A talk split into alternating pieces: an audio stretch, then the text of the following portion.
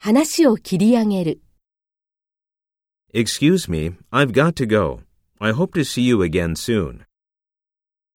Excuse me, I must leave because my wife is sick in bed at the hotel.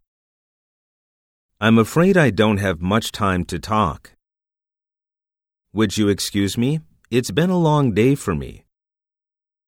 Could you give me a call tomorrow? Would you please call my secretary and make an appointment? I'm looking forward to seeing you again soon.